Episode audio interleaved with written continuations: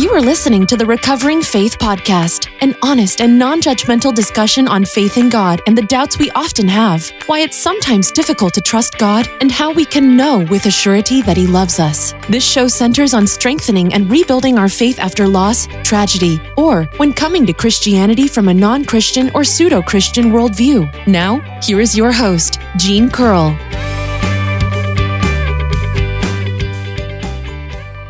Hello, and welcome back to yet another episode of Recovering Faith. Today is the fourth part in the series of Problems with the Book of Mormon. And today's uh, episode, uh, it'll this one will cover the books of Jarom through the end of the book of Mosiah. And uh, in this part of the Book of Mormon, there are several small one chapter books, including the Book of Enos that I covered in the last episode. In the last episode, I neglected to mention that in the original publication of the Book of Mormon, the Book of Enos talks about King Benjamin, and in the later episodes, that's changed to King Mosiah.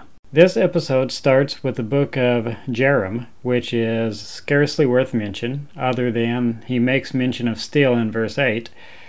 As I have mentioned or made it abundantly clear in the past episodes, that steel was not known or used by anyone anywhere in the Americas until after the European colonization. It also mentions in this book that they followed the law of Moses and had priests, but the law of Moses only offered the priesthood to the descendants of Levi, and these people were supposed to be from the line of Joseph and could not have legitimately held the priesthood. The Book of Omni is not really worth mentioning, and the Words of Mormon is just an explanation as to where all of the different books within the Book of Mormon supposedly came from and how Mormon compiled all those books.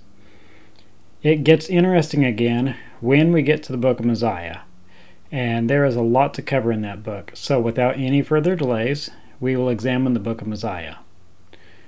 In the first few verses of Mosiah, it talks about the brass plates that Nephi got from Laban before they left the Holy Land. You remember the, pla- the brass plates. He had to go back to the Holy Land, and him and his brothers tried several different attempts to kill him, and then finally he found Laban drunk in the street and cut his head off, and then went back to his house and took the plates. Yeah, those brass plates. Anyhow, when it talks about the brass plates, it says that if Nephi and uh, and uh, those others, that if they did not know the language of the Egyptians, that they would not have been able to read the brass plates and to teach the words of God that was written on them to their children. The problem that I have with this, and the problem that I have always had with this, is that the brass plates were supposedly the Torah, inscribed on brass pages, uh, and that they were in the possession of a man named Laban, who was a leader among the Jewish people in Jerusalem. The Torah was traditionally written on scrolls, but there is some evidence that the people in this region did sometimes use lead or other materials to write on, and it's not the brass pages that I really have the issue with. What I have an issue with is a leader of the Jewish people teaching other Jews the law from the Torah written in Egyptian, the language of an, of an idol worshipping people.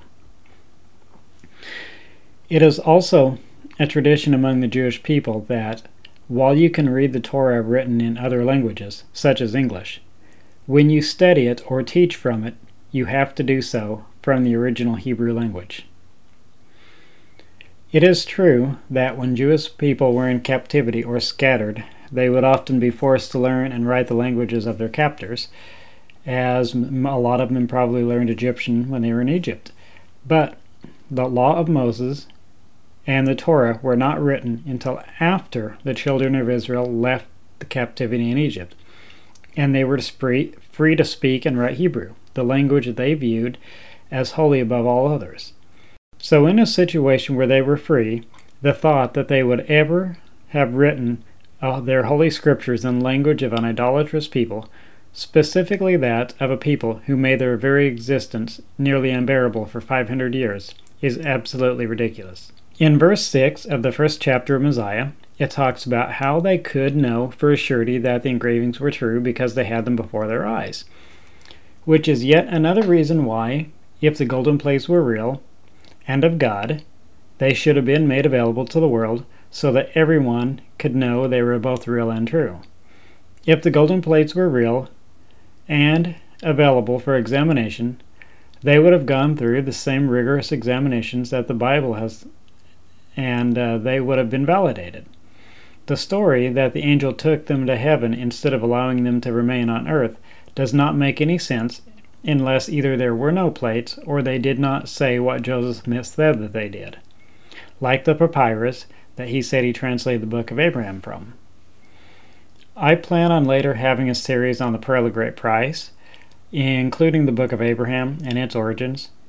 But for now, for those of you who may not be familiar with its origins, I will briefly explain the controversy with the book of Abraham. When the saints were living in Illinois, a man came through selling Egyptian mummies, and Joseph Smith discovered that there were some ancient scrolls with them, and he offered to buy the scrolls. But as the salesman was eager to just get it over with and go home, it was an all or nothing sale, and in order to get the scrolls, Smith had to buy the mummies as well. The asking price, nearly $3,000, was an exorbitant rate for the time. But Joseph Smith managed to raise the money from his followers in ordered to buy the mummies and the scrolls.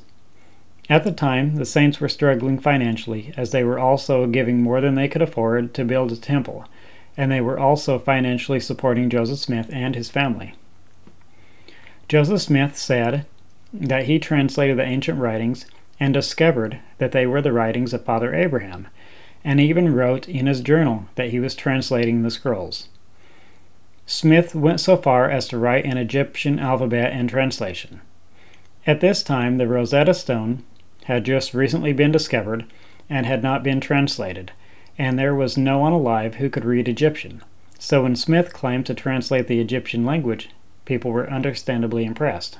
Fast forward a few years, and Joseph Smith had been murdered while in prison in Carthage, Illinois, where he was being held while he was awaiting trial for using his authority to wrongly destroy a privately owned printing press, and for treason against the state of Illinois, and for a host of, of other crimes. Charges that he would have undoubtedly been convicted for had he lived long enough to stand trial. A lot of the locals had had enough of Smith and his scheming and organized a lynch mob and broke into the prison where Smith was being held and murdered him along with his brother Hyrum. It wasn't long after Joseph Smith and his brother were killed that the rest of the church was forced to either abandon the teachings of Smith that did not conform to the standards of morality and decency in the community and to the laws of the land, or to leave the state. The majority of the church opted to follow the next president and claimed prophet of the church, Brigham Young, to Utah, but many stayed in Illinois as well, including Emma Smith, Joseph's first wife, and his mother, Lucy Mack Smith. Emma Smith kept the scrolls in her possession instead of allowing the church to have them, and later sold them, with a letter of authenticity certifying that they were the same scrolls her husband used to translate from and to write the Book of Abraham. It was believed that the scrolls were destroyed in the Great Chicago Fire. So, later, when Egyptian could be read and translated, they were nowhere to be found, and all we had to go by was the facsimiles in the Pearl of Great Price. And the church was quick to make the claim that it was neither fair nor accurate to translate or to judge the translation from a copy and not the original. Some time later, the scrolls, along with the letter of authenticity from Emma Smith, were found in the attic of a museum and offered to the church, who was understandably glad to get them. Now the church could prove once and for all that Joseph Smith was a true prophet and translated an ancient scripture.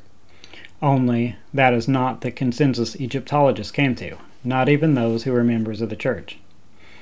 As it turns out, the scrolls had exactly diddly and squat to do with anything Joseph Smith said they did.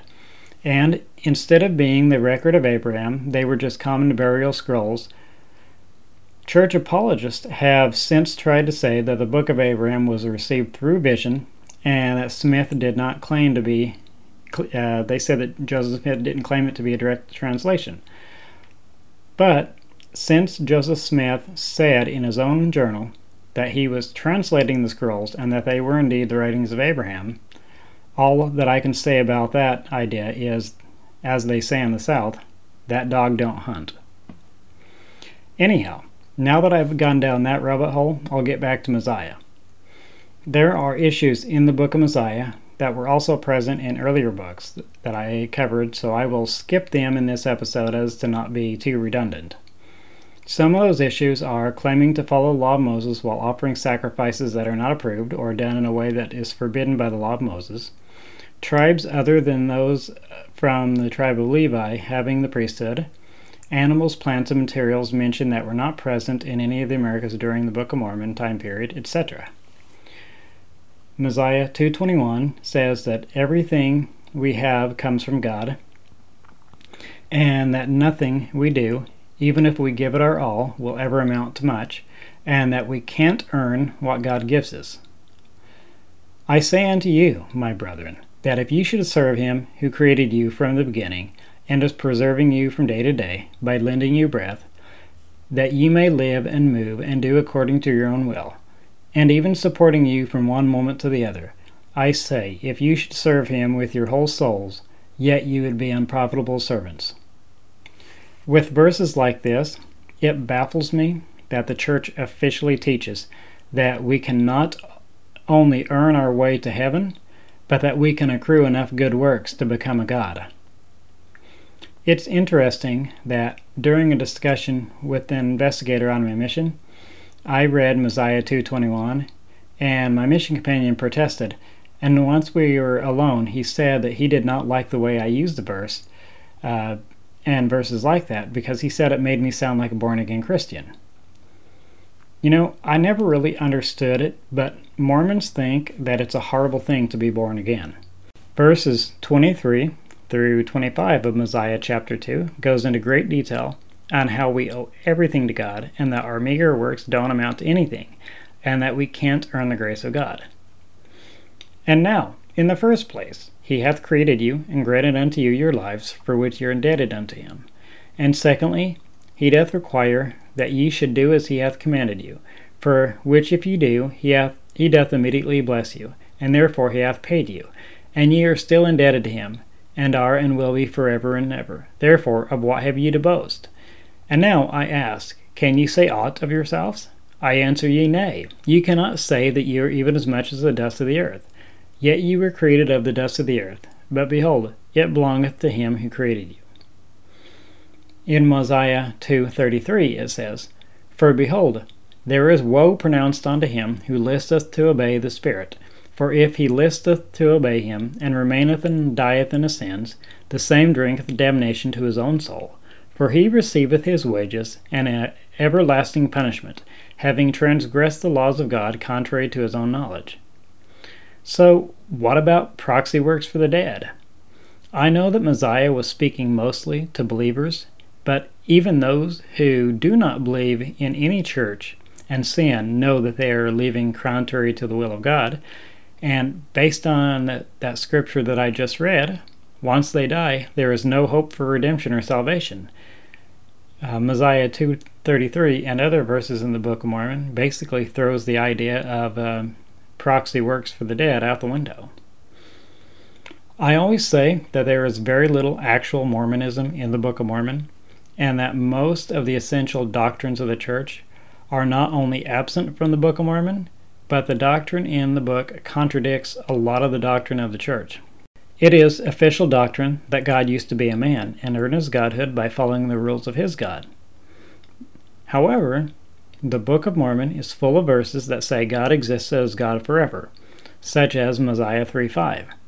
For behold, the time cometh and is not far distant, that with power the Lord omnipotent who reigneth, who was and is from all eternity to all eternity, shall come down from heaven among the children of men, and shall dwell in a tabernacle of clay and shall go forth amongst men, working mighty miracles, such as healing the sick, raising the dead, causing the lame to walk, and the blind to receive their sight, and the deaf to hear, and curing all manner of diseases.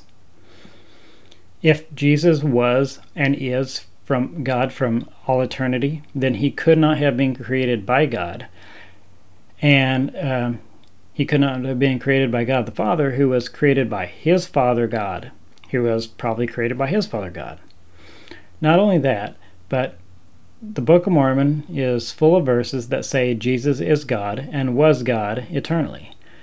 There are also numerous verses that support the idea of the Trinity, such as Mosiah 3:8 that says, "And he shall be called Jesus Christ, the Son of God, the Father of heaven and earth, the creator of all things from the beginning, and his mother shall be called Mary."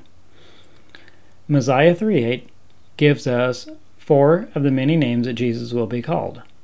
Jesus Christ, the Son of God, the Father of heaven and earth, and the Creator of all things from the beginning.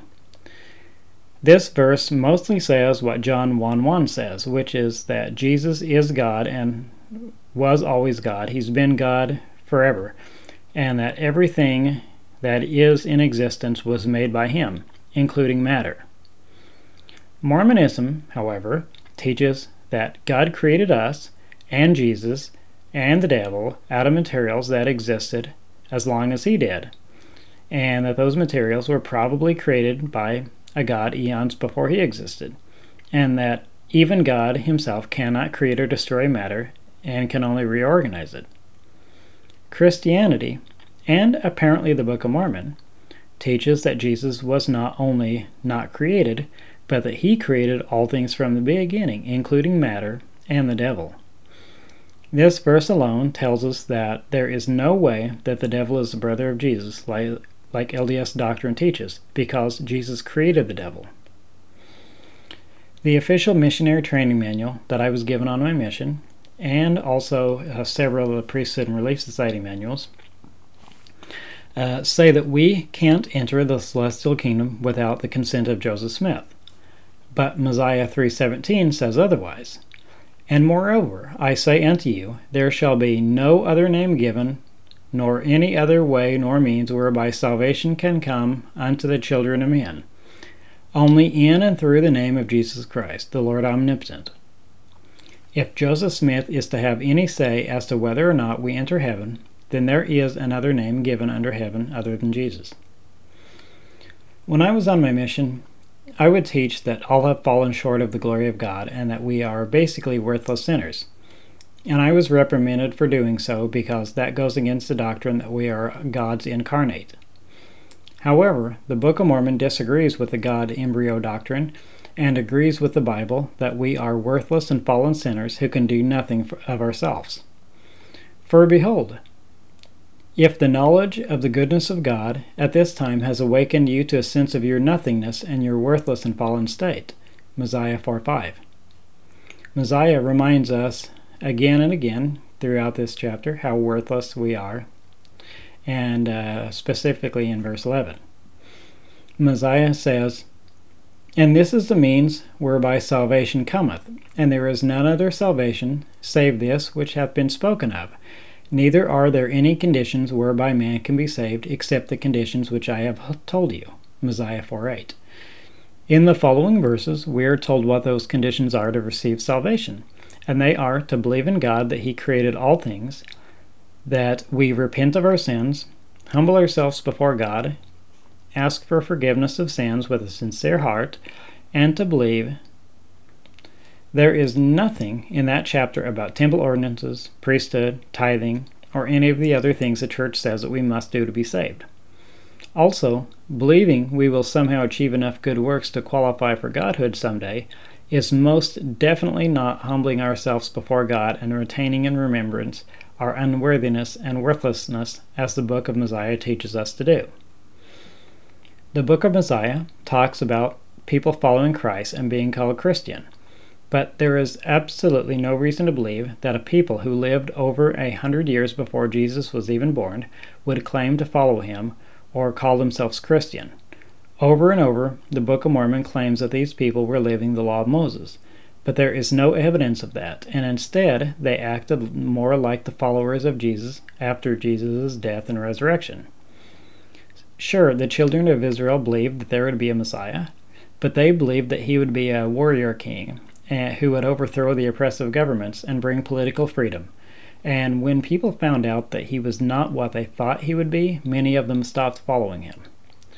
There is absolutely no reason to believe that a break-off group of Semitic people would be given more insight into the Messiah than the prophets and other writers of the Bible. In previous episodes, I mentioned some of the animals and plants that were out of place in the Americas in the time frame that they were supposed to be in. And in Mosiah 7:22, it mentions barley, which is another food crop that is out of place. And I don't think I mentioned it specifically before. The thing about barley being mentioned in Mosiah chapter 7 is that it was supposed to be around 124 BC, and barley wasn't even brought to the Americas until the early 1600s. In Mosiah 7:27, it says that Jesus is God, the Father of all things, and that he should take upon himself flesh, which sounds a lot like the Trinity to me. This verse doesn't say that Jesus is the Son of the Father of all things, but that he is God and the Father of all things. This section of the Book of Mormon talks about the Jaredite plates that were later translated by Mormon to become the Book of Ether, and it tells us how they became part of the story. Around 121 BC, a man named Ammon was sent by King Mosiah to find a group of people that left years previous in hopes of finding their ancestral land where their father Lehi lived. When Ammon found the people of Limhi, they recounted to him the story of their discovery of a destroyed people, later learned to be the Jaredites, while they were trying to find their way back to Zarahemla. And uh, for those of you who aren't familiar with the Book of Mormon, uh, Zarahemla is the main capital in the Book of Mormon and that's where the the king or the judges, depending on the time frame, that's where the leader of the Nephite people would live was in Zarahemla. Anyhow, uh, when the people of Limhi accidentally found the area where the Jaredites lived and were destroyed, they found cities, tools, weapons, armor, pottery, written records, coins, and all of the things that you would expect to find after a destruction of a civilized people especially when the destruction occurred over a relatively small period of time. I think Joseph Smith knew that there is always evidence left behind when a civilization is destroyed, and he wanted to make the story of the Jaredites more believable, and that's why he talked about the uh, people of Limhi finding the destroyed cities and and all of that stuff. When the Europeans came to the Americas, the vast majority of the Native American people died from illness the Europeans brought over with them. Since the natives had never before encountered these illnesses, their immune systems were not equipped to handle them, and the death toll was significant. Some estimates uh, suggest that over 90% of the indigenous population died from these illnesses.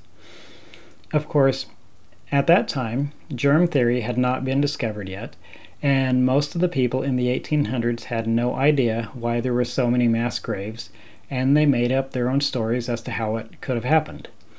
One of the popular theories of the day was that the people destroyed each other in massive battles, despite the fact that there was no evidence to support the claim of there being any large scale battles.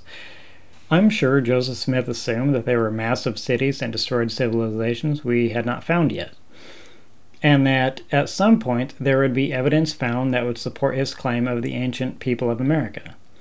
Because Smith was uneducated on the matter, he had no idea how the ancient people in the American continents lived, and probably never thought that his claims about the ancient inhabitants of America would expose his con. When a civilization is destroyed, we find evidence of that civilization. And Smith knew that, and that is why Mosiah talks about the people of Limhi finding the fallen civilization of the Jaredites. Uh, people who supposedly left the Holy Land and headed to the Americas in submersible barges around the time of the Tower of Babel, approximately 2200 BC. The Jaredite barges story is an extremely interesting topic that makes so little sense on so many levels, and while I am extremely excited to talk about it, I'll hold off and wait until I reach that point in the timeline, which will be when I get to the Book of Ether. In the last battle between the Nephites and the Lamanites, it's taught that millions of people died.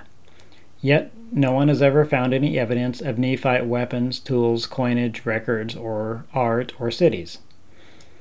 All throughout the Book of Mormon, we read about massive battles where so many people died that they couldn't be counted.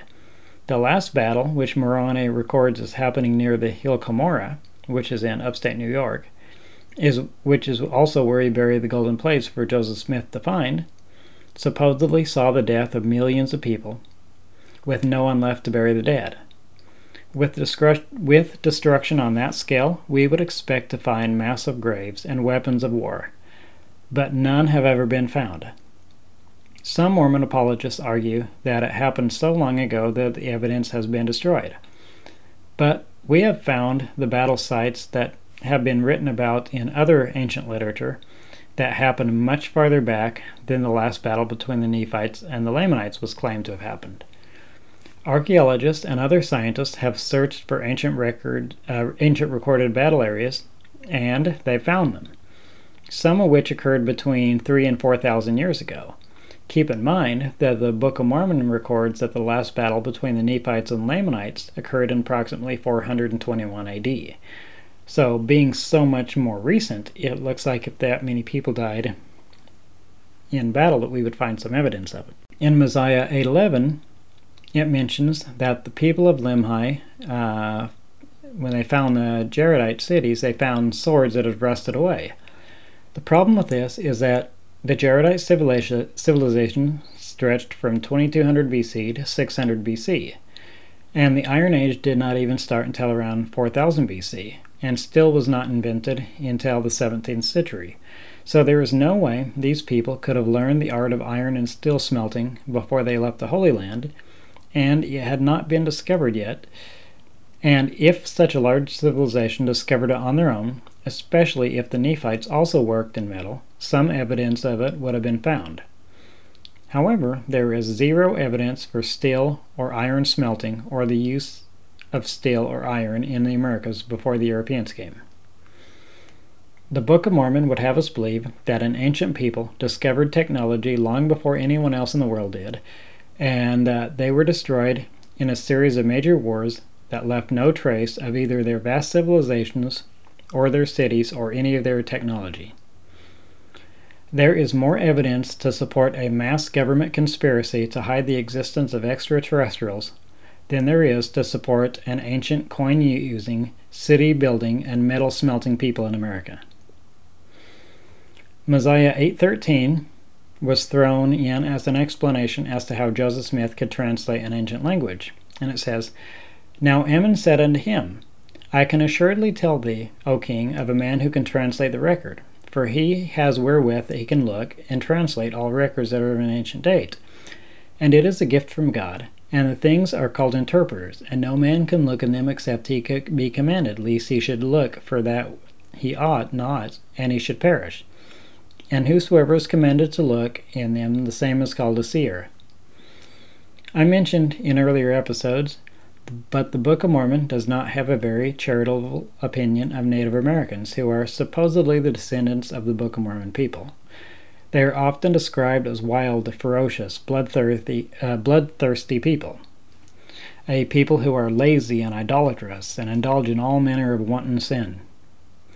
No wonder the church has had so uh, little success converting the Native Americans. Chapter 9 and 10 of Mosiah talks about the many tens of thousands slain in battle. And elsewhere in the Book of Mormon, as I mentioned before, it talks about the millions who have died in battle. And as I mentioned earlier, we have not discovered one single mass grave anywhere in any of the American continents that would lend credibility to any of these stories. Yes, we have found some mass graves in, of the natives who died after the Europeans got them sick, but no mass graves from battles, and no mass graves that would date back to the Book of Mormon times.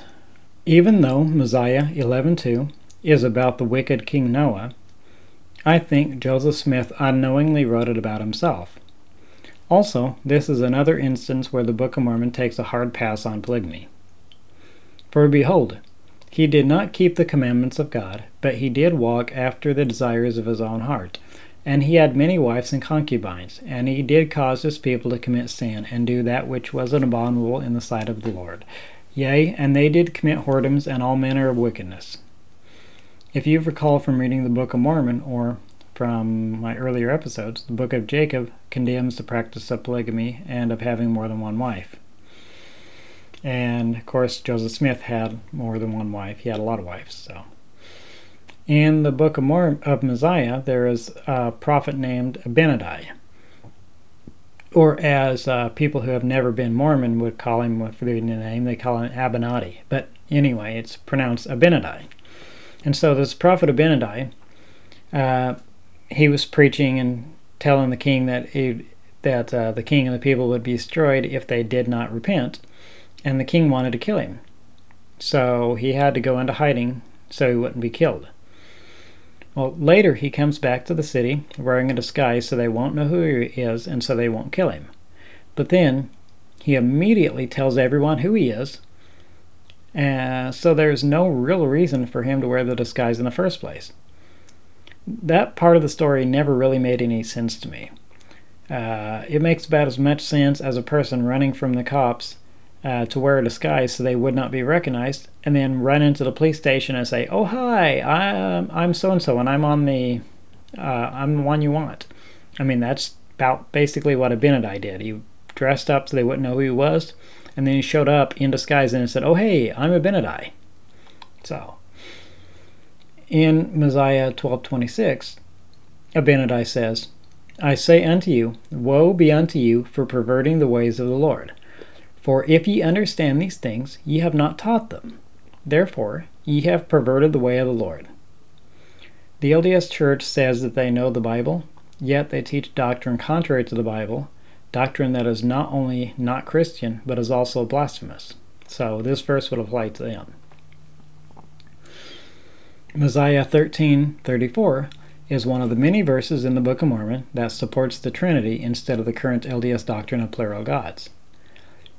Have not have they not said that God himself should come down among the children of men and take upon him the form of a man, and go forth in mighty power upon the face of the earth?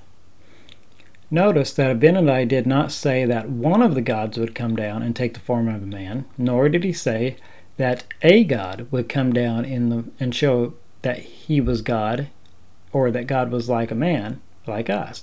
But he said that God himself would come down in the form of a man. The first five verses in chapter 15 also support the Trinity, making it extremely obvious that when the Book of Mormon was written, Joseph Smith had not concocted the idea of there being more than one God. And now Abinadi said unto them, I would that ye should understand that God himself shall come down among the children of men, and shall redeem his people. And because he dwelleth in flesh, he shall be called the Son of God, and having subjected the flesh to the will of the Father, being the Father and the Son the Father because he was conceived by the power of God, and the Son because of the flesh, thus becoming the Father and the Son. And they are one God, yea, the very eternal Father of heaven and earth. And thus the flesh, becoming subject to the Spirit, or the Son to the Father, being one God, suffereth temptation, and yieldeth not to the temptation, but suffereth himself to be mocked and scourged and cast out and disowned by his people. I mean that's that's pretty much the clearest uh, support of the Trinity right there. Mosiah 15 26 through 27 spells it out clearly that when we die in our sins, that we have no chance of salvation, which again uh, does not support the idea of proxy works for the dead. One of the which is one of the three missions of the church. The three missions of the Mormon Church are to proclaim the gospel, or at least their version of it, to perfect the saints, and to redeem the dead. And uh, Mosiah 15 26 through 27 says, But behold, and fear, and tremble before God, for ye ought to tremble, for the Lord redeemeth none such that rebel against him and die in their sins. Yea, even all those that per that perished in their sins ever since the world began, that have wilfully rebelled against God, that have known the commandments of God and would not keep them. These are they that have no part in the first resurrection. Therefore ought ye not to tremble? For salvation cometh to none such. For the Lord hath redeemed none such. Yea, neither can the Lord redeem such, for he cannot deny himself. For he cannot deny justice when it hath its claim.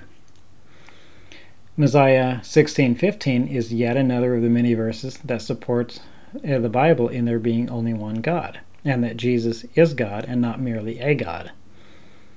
Teach them that redeemeth that redemption cometh through Christ the Lord, who is the very eternal Father. Amen. It is clear from this and other verses that Jesus is not only our Savior, but he is God, and that there is only one God. The Book of Mormon is supposed to be the most correct book on earth. Yet Joseph Smith felt it necessary to change the wording of the baptismal prayer from how it reads in Mosiah 18:13, which uh, in there he calls a person by name and says, "I baptize thee, having authority from the Almighty God, as a testimony that ye have entered into a covenant to serve him until ye are dead as to the mortal body." And may the Spirit of the Lord be poured out upon you, and may he grant unto you eternal life through the redemption of Christ, whom he has prepared from the foundation of the world. Compare that to the official wording in the baptism of the baptismal prayer that's found in Doctrine and Covenants 2073. And there, after you call them by name, you say, Having been commissioned of Jesus Christ, I baptize you in the name of the Father, and of the Son, and of the Holy Ghost. Amen. And I will mention it in depth when I get to it, but the wording for the sacrament prayers also differs from the Book of Mormon to the official wording in the Doctrine and Covenants as well. Mosiah 18:17 says that the church was called the Church of Christ. But as I pointed out before, I have a difficult time believing that any Semitic people, or any people for that matter, would call their church the Church of Christ nearly 150 years before Jesus was even born. As I have mentioned before, treating the law of Moses as if it had already been fulfilled before it was actually fulfilled would be a great sin. Also, there is no evidence whatsoever that anyone was baptized before the coming of Jesus.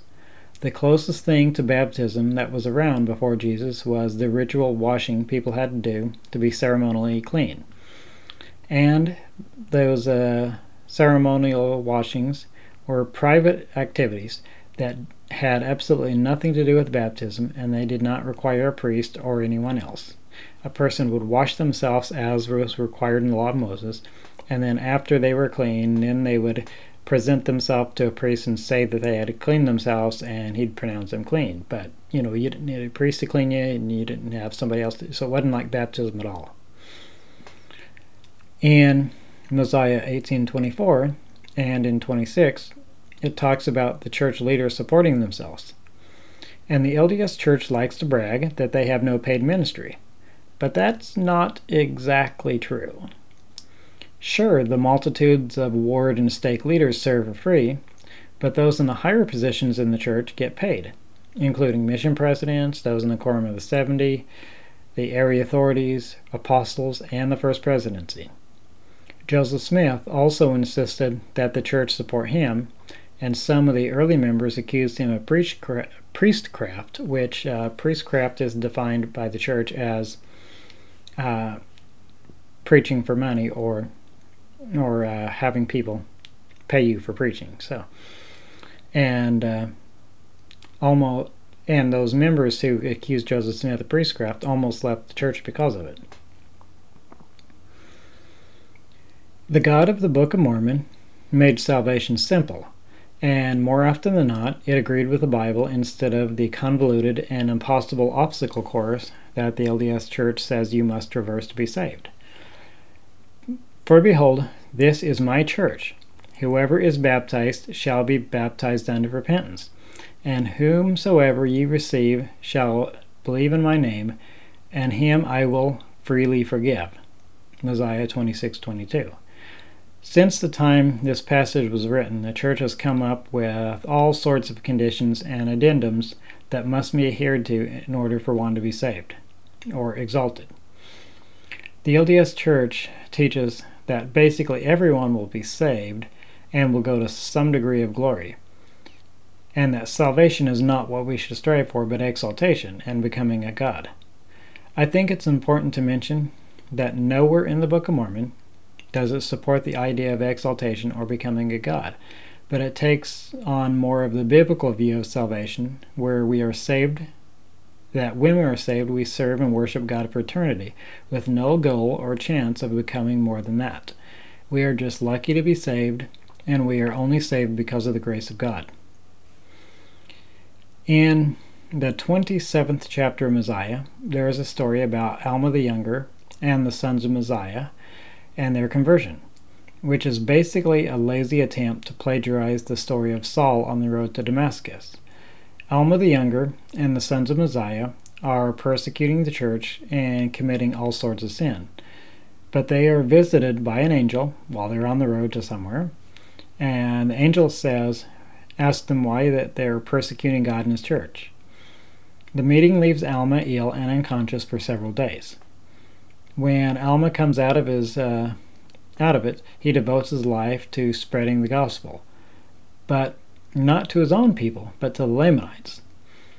The son of sons of Mosiah also give up wealth and power to teach the Lamanites, and Mosiah 28:4 talks of the way Alma and his companions were before the angel visited them, and refers to them as the very vilest of sinners.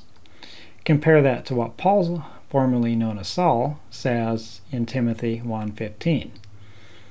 Christ Jesus came into the world to save sinners, of whom I am the worst. A person would have to intentionally ignore the similarities to not know that this is a cheap rip-off of the conversion of Saul and his subsequent ministry to the Gentiles. When Alma comes out of his angel-induced coma, he says that he is born of the Spirit which is Mosiah 27:25. But as I've mentioned in previous episodes, no one was born of the Spirit until after the death and resurrection of Jesus. And Jesus even said that if he did not leave, then the Spirit would not come. And that's in John 16:7. Mosiah 27:25 says that everyone must be born again, which is interesting because, uh, as I mentioned before, not only does no one in the Mormon Church talk about being born again, but the term born again is treated as if it were a bad word. When a Mormon meets a person who says that they are born again, they look at them as if they had just said that they sold their soul to the devil and now eat babies. When I had only been a member of the church for a few months, I put a sticker on the back of my car that said something about being born again and someone in my ward had removed the sticker from my car without even asking my permission. I was later told the sticker was removed for my own good. I had a t shirt that had a cross on it. This was after my mission here. I had a t shirt that had a cross on it, and it had some Bible verses, and I think it said, Jesus Christ, the alternative rock. And uh, one day, when my girlfriend was over visiting and I was in the shower, she went through my closet and found it, and she threw it away.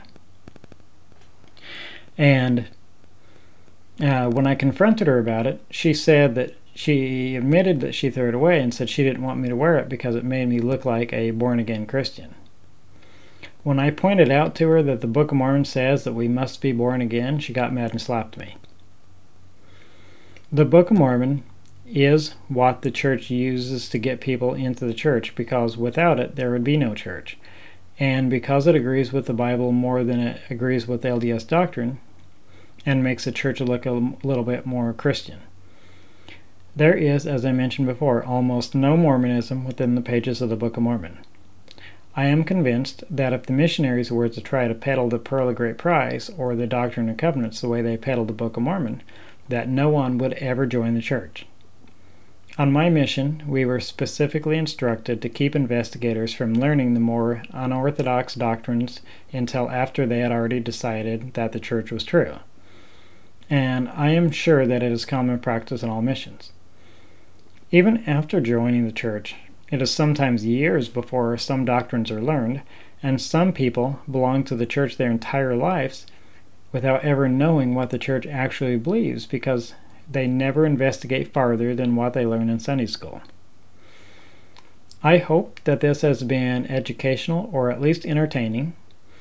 Uh, the next section on the Book of Mormon will be about the Book of Alma. But because the Book of Alma is so large, I will have to dedicate more than one episode to it. Two at least, but possibly three. Thanks for listening, and God bless. Thanks for listening to the Recovering Faith podcast. Please rate and review this show and share it with your friends and family. You are loved.